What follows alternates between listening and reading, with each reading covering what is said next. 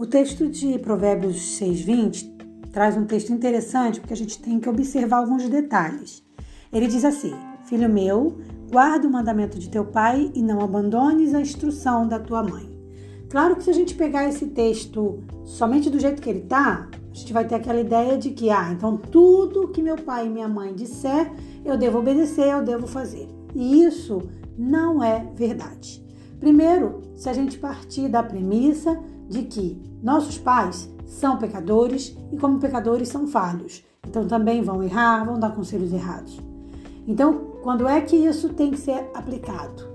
Principalmente quando o pai ou a mãe é temente a Deus. Então, um pai ou a mãe realmente, verdadeiramente temente a Deus, ele vai dar conselhos para o filho ou filha pautados na palavra. Agora, o, o cuidado também com isso, com o temente, para não ser confundido com, com fanático.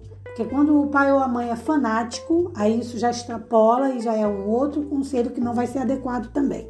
Então cabe ao filho ou filha buscar no Senhor a orientação para identificar se o pai ou a mãe está realmente vivendo a palavra de Deus.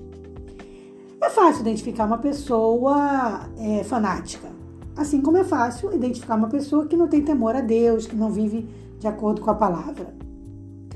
Então a gente tem que ter esses cuidados.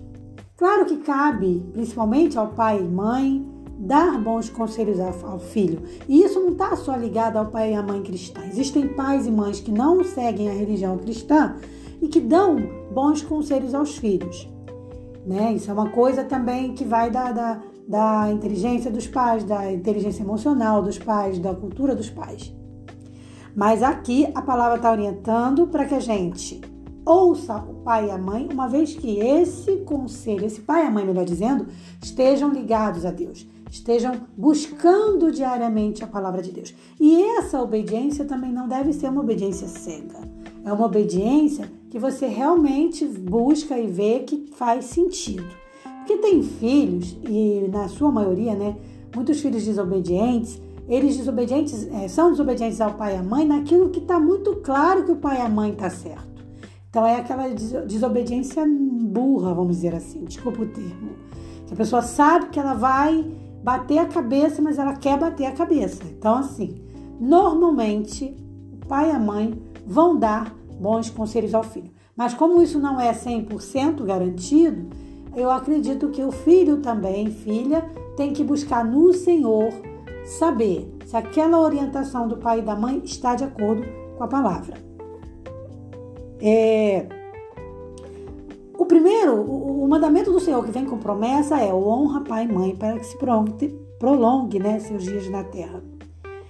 Então, se você tem esse privilégio de ter pai e mãe, ou pais, ou, ou pai só, ou a mãe só, que adoram a Deus, isso é um privilégio.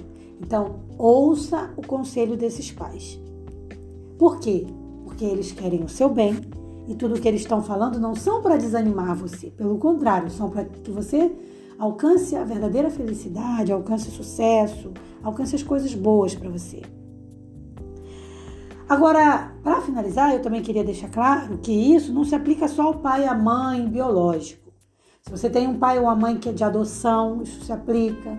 E também tem aquele pai ou mãe espiritual, né? Que às vezes você não tem mais seu papai e sua mamãe aqui na terra, mas você tem aquela pessoa que para você é como um pai, é como uma mãe, é um líder espiritual, é alguém que você é, tem como um respeito, que você admira e vê nessa pessoa o poder atuante de Deus. Então, nesse caso, ouça também, ouça esse líder espiritual, essa pessoa que vai te encaminhar, te ajudar a encontrar o caminho melhor para a felicidade cristã, né? Aqui e te preparar também, te ajudar a se preparar para a vida eterna. Esse é, o, é, é a base, a gente sempre buscar a, observar o texto e ver o seu contexto. Observar uma recomendação e buscar saber no Senhor se aquela recomendação está pautada nele. Que Deus te abençoe que Ele te dê uma vida maravilhosa e que tudo que você decidir fazer seja com a bênção do Senhor sobre você. Um forte abraço. E lembre-se: cinco minutos podem sim mudar uma vida.